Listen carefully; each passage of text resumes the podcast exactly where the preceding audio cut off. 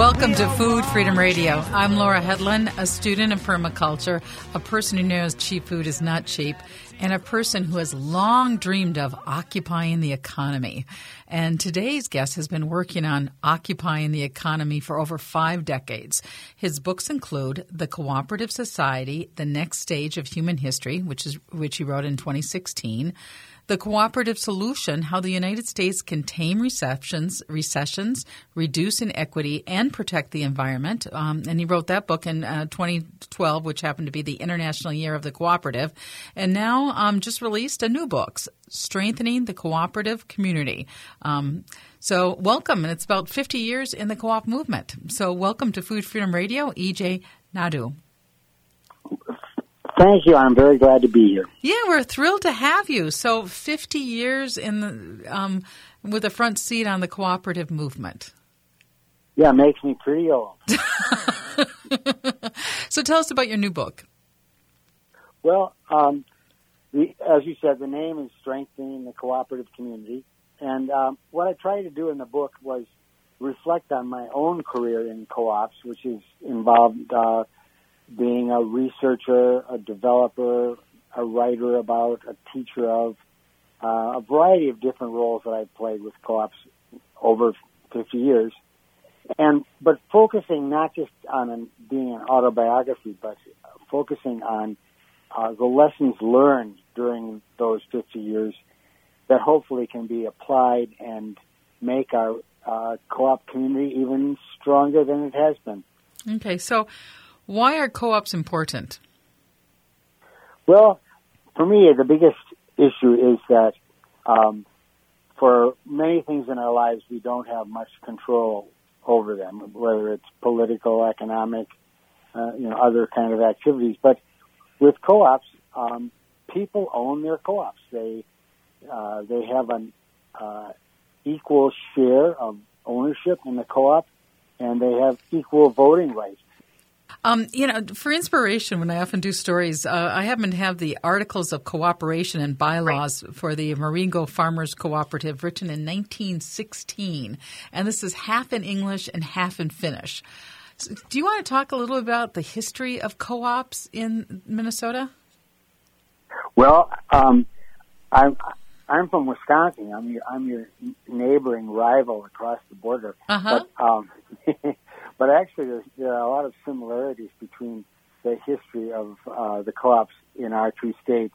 Um, the, the uh, movement, you know, goes back to the 1800s, and um, in, in both our states, and there was a very strong Scandinavian and Finnish influence on the formation and development uh, of the co-ops in in the two states.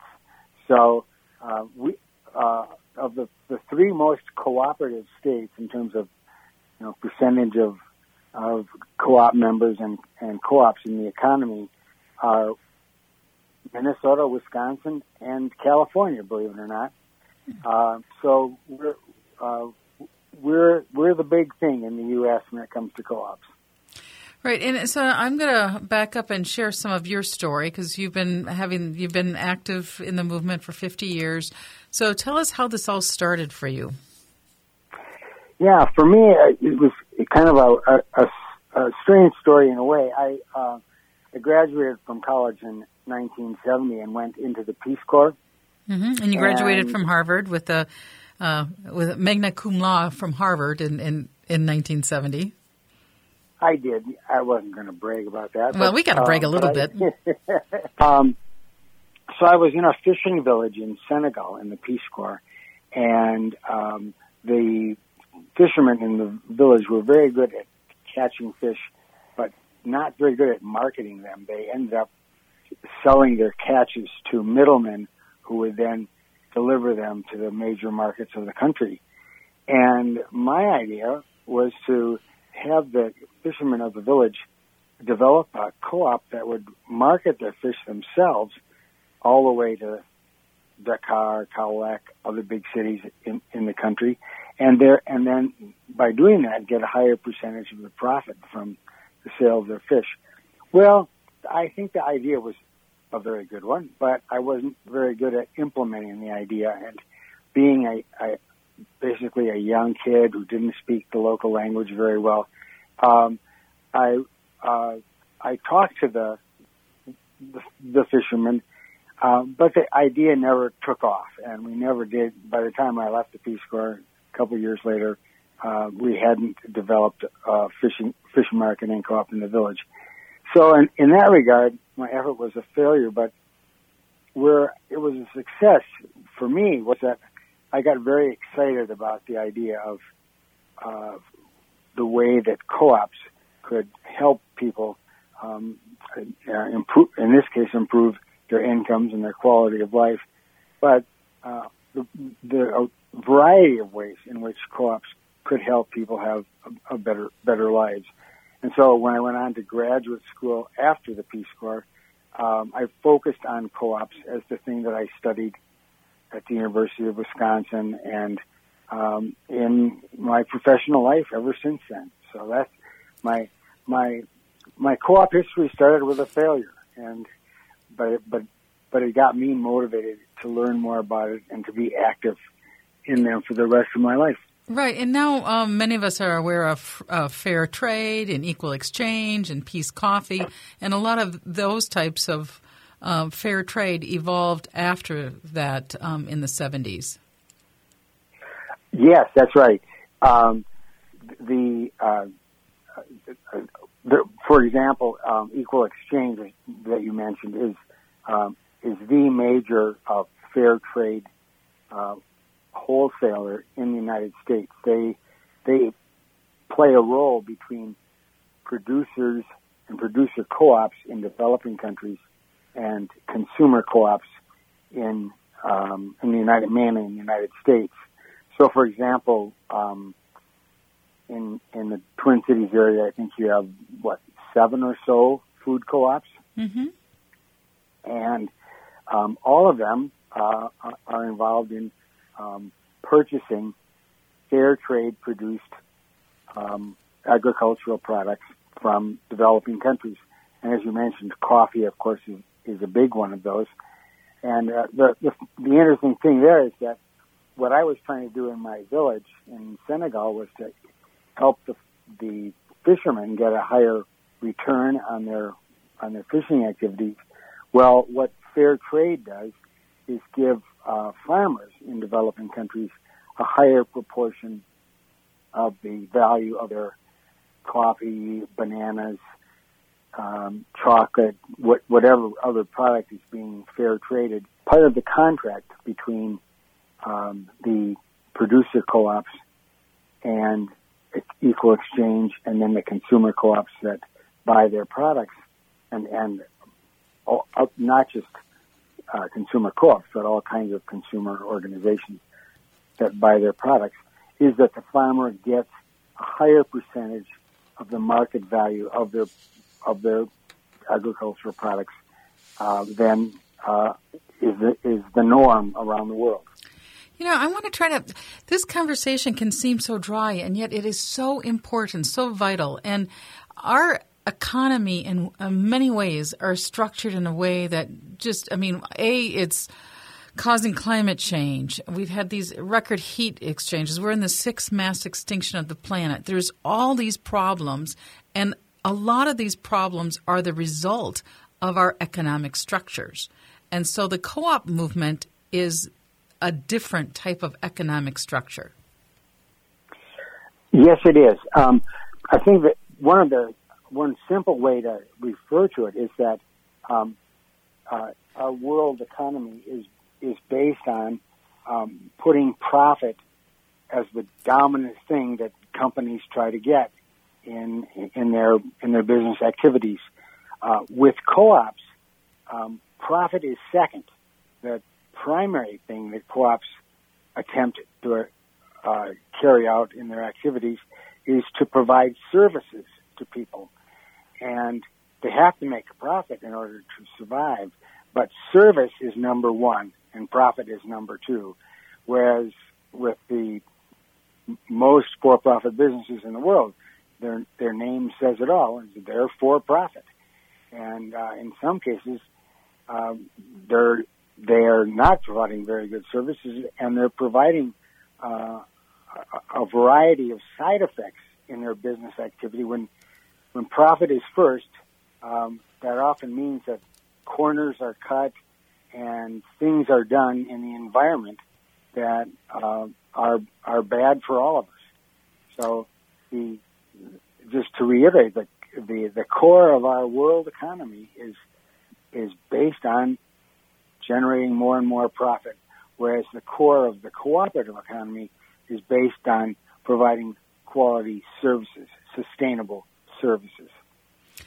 Right, and it, gets to this question of what is the economy for? I mean, you know, do we just want to, you know, make profit? Even as you were talking, I, I was thinking of the uh, uh, of the story of. Um, Christmas Carol um, and Scrooge is like mankind is your profit, whereas we know that the economic structures that we're living in right now is just resulting in so much suffering, and we can create a better future, and that's the point of your book. So we're going to take a break, and we'll be right back. We're talking with E.G. Uh. Anadu, and uh, author of the Cooperative Community.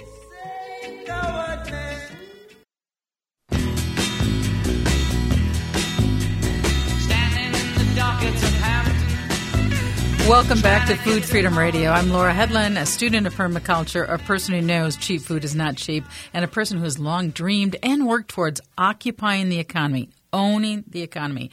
And with us today is someone who's been active in the cooperative movement for over 50 years, E.G. Nadeau. Uh, and uh, you've written several books, including your most re- recent one, Strengthening the Cooperative Community. Um, welcome back to Food Freedom Radio. Thank you. So um, you were in the Peace Corps. You did a, a PhD on um, on co-op movement or, or, on cooperative structures. Tell me a little bit about your doctorate. Okay, well, um, as you said, I was in the Peace Corps, and, and that's where I got interested in uh, cooperatives in the first place. So when I came back to the States and enrolled in sociology in graduate school, I focused on cooperatives during my years of getting my PhD. And my PhD was on farming cooperatives in Zambia. So uh, I was involved twice in Africa with co-ops uh, in in the 1970s. So talk more. I mean, there's this word that carries so much trauma with its colonization and exploitation, and so the cooperative movement is a counter to that. Uh, yes, uh, in, in, fact, it, it's interesting because when when I was doing uh, when I was in the Peace Corps and, and doing my dissertation work, um, a lot of Africa was just becoming independent. You know, the, there are now over 50 independent countries in Africa, but um, back in the 60s, uh, there were very, very few um, independent African countries. So, uh, my involvement with with co-ops in, in Africa kind of coincided with the independence movement uh, in that in that con- on that continent.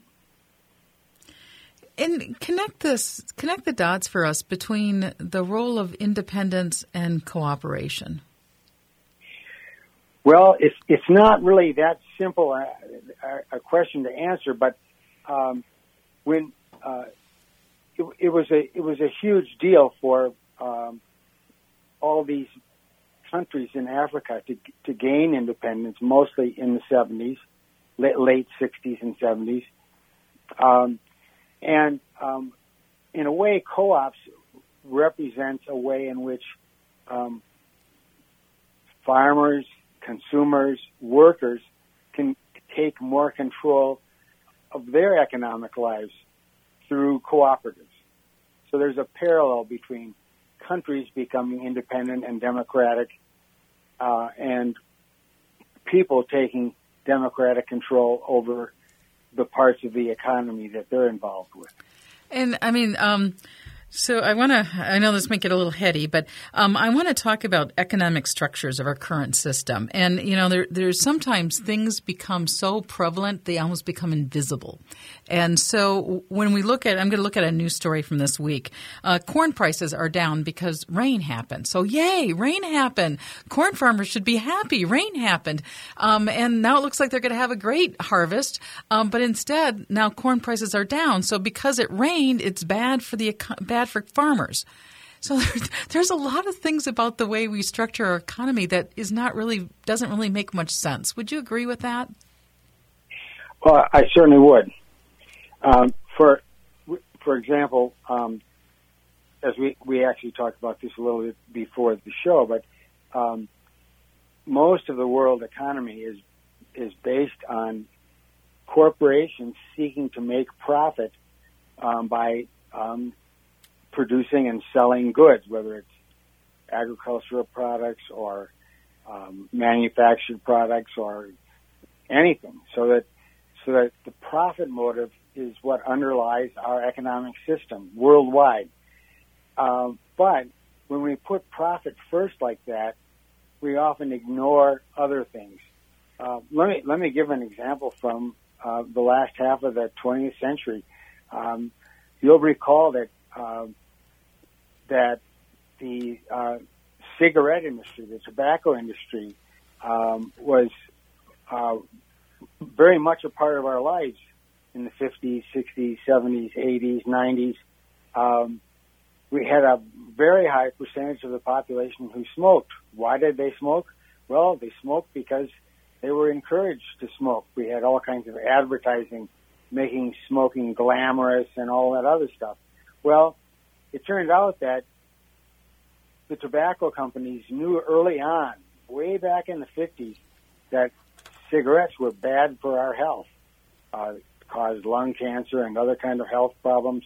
But those those facts were kind of concealed for decades and decades. And it wasn't until really the the late 90s, early 2000s that it became apparent that cigarettes were bad for our health, and there were there were penalties uh, made on the tobacco companies uh, to reduce their advertising to kids and overall to be honest about the detrimental effects of their products. But the underlying thing here was that producing and marketing cigarettes was very profitable to the industry. And they right. did pretty much everything they could uh, to hide the fact that it was causing a lot of damage. And we can and we can now jump to so many issues if we look at the economic structure. And the big one, of course, is climate change. It doesn't make sense. Um, solar and wind can actually produce energy for cheaper than other um, than than oil and gas, and yet we're not moving fast enough. Even though the evidence is overwhelming that we are. Um, damaging our home to an, an, an, unfathomable result, all because of this economic structure that we have that is prevalent in our right. global world. And and that's where I was going to go after the uh, the tobacco example. The the a, a far bigger worldwide crisis confronts us right now uh, because of climate uh, problems of climate change due to carbon emissions and and other emissions of, of uh, gases into the atmosphere. And again, we have a parallel story where um, the industry has known for decades uh, that um, oil and natural gas and coal, especially, is the worst of all. Uh, we're we're we're damaging the environment and increasingly going to be causing problems. But for, for the for a long period of time, um, those facts were concealed, and in fact, um, they're still being contested by many in the uh, oil and, and natural gas industry. So when you put profit first ahead of the well-being of people and the well-being of the planet, you end up with bad results. Yeah, and so so the cooperative movement. You you have a book. Do you you think that a, a cooperative a cooperatively based structural economic system would work better than a competitively based structural economic system? Well, uh, again, that's kind of a tricky question because um, cooperatives also work. They they um, they are in the international market economy. You know, cooperatives compete against for-profit companies. They compete against each other. So, what, what's really the the core issue, as far as I'm concerned, is what are the underlying purposes of the business? And with with for-profit, it's making a profit. With cooperatives, it's providing a service. Cool. And we're going to need to take a break. Um, we'll be right back. We're talking about the Cooperative Society Project with EJ Nadeau. Thank you so much for listening.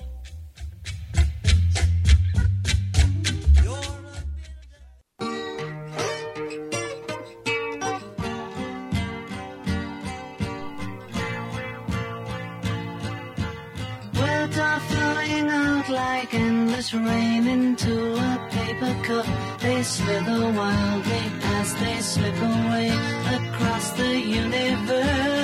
Welcome back to Food Freedom Radio. I'm Laura Hedlund, a student of permaculture, a person who knows cheap food is not cheap, and someone who uh, is working towards occupying the economy and having a structure, an economic structure that is kind and makes sense.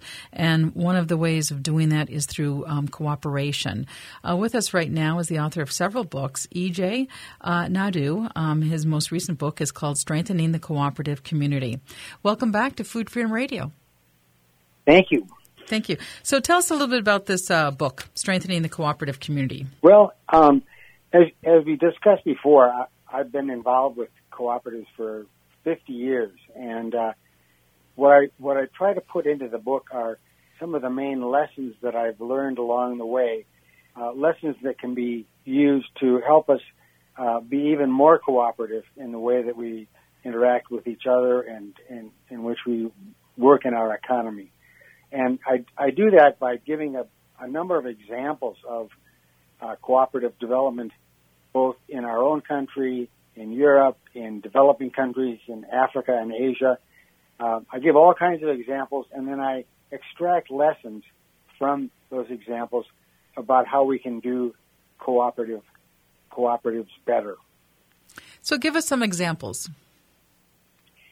Okay, one that uh, that I kind of like uh, uh, is is from my uh, international research in in in Africa. I I did about 25 projects in which I was the I was hired as a consultant to evaluate cooperative development projects in a, a number of different countries. And one of them was in Mozambique. And the project that I evaluated there was uh, a, a project to involve small scale farmers in the growing of um, soybeans that were produced without um, genetic materials involved in their production. And the neat thing for me about that project is that it was uh, largely sponsored by a Norwegian co-op that was looking for soybeans to, to purchase in developing countries and, and bring back to Norway. Uh, so they put a bunch of money into this project they hired a U.S. based development organization and uh, were very successful in assisting 5,000. Just this is just in the first wave of the project, assisting 5,000 small scale farmers to successfully produce these soybeans and to market them. The only problem with that was that they they sold their soybeans in Mozambique to poultry farmers who at the same time were not poultry farmers, poultry processors who were also growing at that time in Mozambique.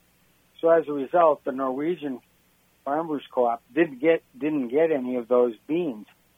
However, they were very excited and positive about the project because of the fact that they had been helpful in assisting these Mozambican farmers to grow a new product and to become better off economically.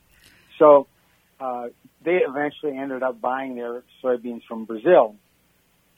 Uh, but the the moral of that story for me really is that uh, a, a, cooperative in a developed country, Norway, uh, assisted a number of cooperatives in a developing country in Mozambique to become successful, and they were happy about doing that because they were um, expanding the cooperative movement and improving the uh, economic conditions of these farmers in Mozambique. So I like that story. Yeah, that's nice. And so I know. and um, uh, uh, talk a little bit more about your work at the Cooperative Development Services. Okay. Uh, when I got back from my uh, Peace Corps and, and dissertation work in in Africa, I ended up working on cooperative development in the United States uh, for quite a while.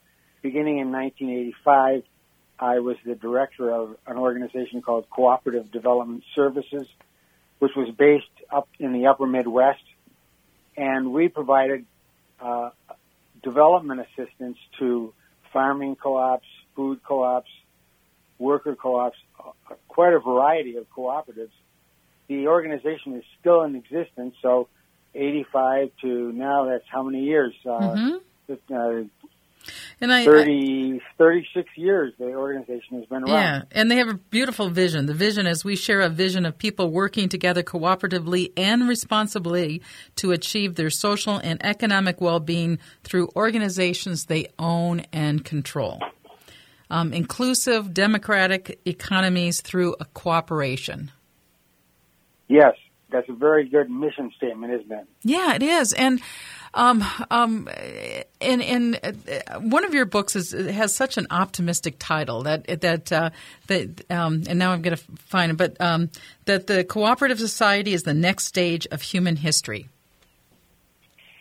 Yes, well, um, I do have a positive orientation toward co-ops, and um, the, uh, I, as we've been talking in this conversation, um, the the economy, whether in, in a community or a state or a country or around the world, the primary goal of the economy should be to meet the needs of human beings without damaging the environment. It's a pretty straightforward, simple thing to do. Um, not that simple to do, actually, but uh, that's the kind of message that that mission statement from Cooperative Development Services has. Uh, that uh, as a cooperative development organization, it is trying to help uh, develop co-ops to be good providers of of needs that humans have, uh, and to do so in a way that's sustainable and not damaging to our health or to the environment. So I'm going to read a comment um, about that book, and this comment was written by the grandson of uh, one of the founders of uh, Land O'Lakes, uh, Michael Bittner, Binder. I hope I'm saying that correctly. But he, he wrote this. Um, EJ, EG highlights the problems of concentrated economic power in the U.S. It is incompatible with political and economic decision making. We've had 237 years on an economic roller coaster, largely because of capitalism and its boom bust cycles. That's yes. That was actually a, a comment written about um, a book that I wrote in uh, 2012, but um, I would still say it's an important message today. Yeah, it is. And then, um, and, and then you you question whether big business is truly a better innovator. I mean, part of the myth is that big business gives us great innovation, but does it? Well, uh, there's been quite a bit of research on on on, on where new inventions and innovation come from. Um, you know, even even companies that ended up being monster companies today often had their starts as very small companies uh, and uh, so to equate innovation and entrepreneurship with large companies is, is, is wrong. That isn't, that isn't where, where our, our creativeness in business development occurs. It usually occurs in um, university laboratories or um, garages or uh, or small businesses or just ideas that individuals have um, it's it's not a product of big business for the most part. Yeah, and then um, you also have something called Cooperative Society Project. Do you want to talk about the Cooperative Society Project? Sure. Um, th- that's something that's kind of evolved out of my out of my interest in cooperatives. And the idea is that uh, you know, cooperatives are actually a business form. Um, as we've said, they're a business form that puts services ahead of profit. And the cooperative society project, which uh, which I'm involved with, um, looks at ways in which uh, we can act cooperatively in other parts of our lives, uh, in, including the economy, but in healthcare and social activities, in in taking care of our environment, uh, in maintaining a reasonable population on the planet. So it expands the idea of cooperation from uh, just a business activity to all aspects of our lives. And I, I, like one of the things that says on your website is that there are three core premises um, to the project. Uh, one is that there's adequate resources for all human beings to experience a decent quality of life. Do you believe that? Yes, I do. Um, uh, the, thing about that is is that um, we we we have um, uh, as kind of a advances made over the centuries, uh, we have become very proficient at growing food, um, developing successful healthcare programs, um, providing all kinds of services and products to ourselves as individuals. We haven't become so good at distributing them to where they are needed the most. So, what what I was saying in that quote is is that we have the ability to take care of ourselves in all these different ways, but we aren't applying it successfully yet. Right, and one of the things I've heard a lot of other people talk about, and I know I was raised with this, uh, we had this idea 30 years ago that the future was going to be like the Jetsons. We're trying to figure out what to do with all our leisure time because the productive gains. But instead of those gains being shared by all, you have, you know, two multi-billionaires now racing this particular month as to who's going to be the first multi-billionaire in space. so it's like, how do we, how do we, um, you know, how do we create a, a, fair and just world for all? Right, and I, um, again, that's a big question, but uh, a lot of it does come back to the economic issue that we were talking about before when, when our economy is dominated by a, a relatively small number of large corporations and the individuals that own those corporations, um, that's not going to be a very effective way to meet the broad needs that we have around the planet. So, um, one of the things that need to be done is to limit the power uh, of of large corporations. That can be done in a variety of ways through antitrust legislation, through a fair taxation system, uh, both of the individuals who are making all kinds of money off those businesses, but on the corporations themselves. And then on the other side of the ledger, um, by building up businesses like cooperatives that put service first ahead of profits and they're geared toward meeting human needs as their top priority rather than generating profit for themselves. And are you optimistic that, that those things can be passed and that we can move towards that world? Well, um, optimistic might be a little strong. I, I, I think it's possible, but you know, one of the things that we need to think about is that humans, um, as a species, have the ability uh, to shape um, the future. We, You know, we we're going to come back on that concept. We're going to need to take a break. We're going to come back on sure. the concept. Are we agents of history, um, or are we history's powerless subjects? And do we get to choose that? So we're going to take a break. We're talking with E.G. Uh, Nadeau, um, author of several books on cooperative behavior.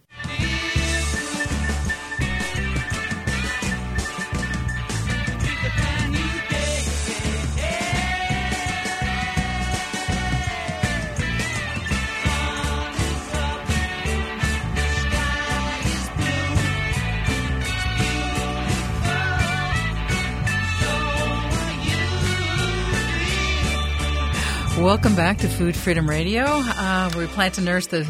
Uh, yeah, won't we all come on and play? Um, we're talking today with E.G. E.G. Nadeau, um, author of several books. His most recent, "Strengthening the Cooperative Community." He also has um, or works with a group called the Cooperative Society Project, and Um, we were talking before we went on break. Um, one of the three core premises of this project is that um, achieving goals does not depend on forces outside of our control. We have the power to shape the conditions of our lives and uh, uh and those of future generations. We are not the agents of history, nor we are the agents of history, not its powerless subjects.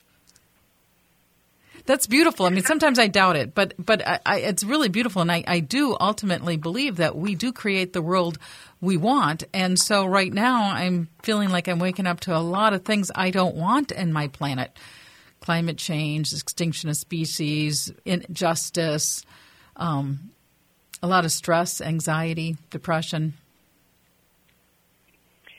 Yes, um, all of those things, and uh, the the point of that that quote that you just gave is that um, we, um, for a large part of our history as a species, which goes back almost 300,000 years, um, we have been the object of uh, of things happening to us rather than being active in making things happen in a direction in which we'd like to go. So, in a way, it is sort of a uh, uh, you, you, you, use, I think, the word waking up to the fact that, uh, well, first of all, we have a lot of problems, but secondly, uh, we can take steps to reduce those problems. And um, that is a major theme, I think, of, of all of the books that I've written, is that uh, we don't just have to sit by and let let history happen to us. We can be active in shaping our own futures. And and again, that when you come back to the cooperative movement, that's a key thing about cooperatives. They are uh, they are democratically owned and controlled by their members. That means that if, if you are part of a co-op or if you create a co-op with some other people, you you play an active role in the way that that co-op operates, develops, the prior, priorities it sets, and so on. So you are not just a passive recipient of someone else's activities. You are active in your own change. And that can apply to all facets of our lives. Right. And so um, for 50 years, you've been active in the co op movement. Let's talk just briefly about what is a co op. I know there's seven cooperative principles, um, but what, what do you see as a co op? How would you define a co op? Well, uh, you're right. There are seven co-op principles, and um, you you can find them online. Just look up cooperative principles, or you can look in the back of my book, and you can find them there too. But um, the, the the the basic idea is, as I just said, that a, cooperative is a business that's owned and democratically controlled by its members. That's the fundamental thing that makes a cooperative a cooperative. But uh, there are a couple other factors in in, in, a, in a co-op that might be of interest to your listeners, and that is uh, the the sixth and seventh uh, um, cooperative principles are number six, uh, cooperation among cooperatives. In other words, rather than seeing all the other businesses out there as your enemy and you're trying to compete with them, cooperatives. Uh, one of the goals of cooperatives is to work together uh, I mentioned before the Norwegian co-op uh, that was assisting a, a number of soybean farmers in Mozambique to form a cooperative. Uh, another example that I find really interesting is that producer co-ops in developing countries uh, provide coffee, bananas, and other kinds of items under a fair trade system, and many of the intermediary organizations between the producer co-ops and consumers uh, are worker co-ops like Equal Exchange is a large fair trade co-op in the United States, and they in turn uh, provide uh, access to these food co-op products from developing countries countries to the food co-ops in the Twin Cities and in Madison, Wisconsin, wherever you might be. So you've got kind of three levels of co-ops: producers, uh, a worker intermediary co-op, and consumer co-ops, all working together. And, And- the the seventh um, cooperative principle is uh, care for community. That the cooperatives should build right into the way they operate, uh, uh, care for their community, and including trying to create sustainable communities uh, rather than uh, taking actions that are destructive. Well, and I'm, I'm going to jump because I um, a little bit. We'll see. I'm like Finland. Um, Finland actually got named one of the happiest countries in the world recently, and someone was telling me it's, it's because I mean they they believe in um, we all do better when we all do better. I mean they're deeply grounded in that type of value system. And and so this hyper competition, which which billionaires could be first in space, um, regardless of if the planet's burning, um, really isn't working very well. It doesn't make us happy, and and so kind of moving to a cooperative society. Um, and uh, I'm going to give you one more minute to talk about your books, but I want to briefly mention today is Saturday, July 10th, and there's the Co-op Farm Tour um, will be going on from 10 to 4 on Saturday, July 10th, and you can get information, um, find out which farms are open to tour. That's uh, coopfarmtour.com. Great to get out and visit some farms directly. And um, EJ Na- Nadeau, what else? This is our last minute. Is there anything else you'd like to say? Well, I think the concluding point that I would emphasize is that, um, as we've been saying all along during this conversation, is that uh, co-ops are designed to be service organizations to provide a benefits to their members, whether they're consumers, producers, workers, and the community as a whole.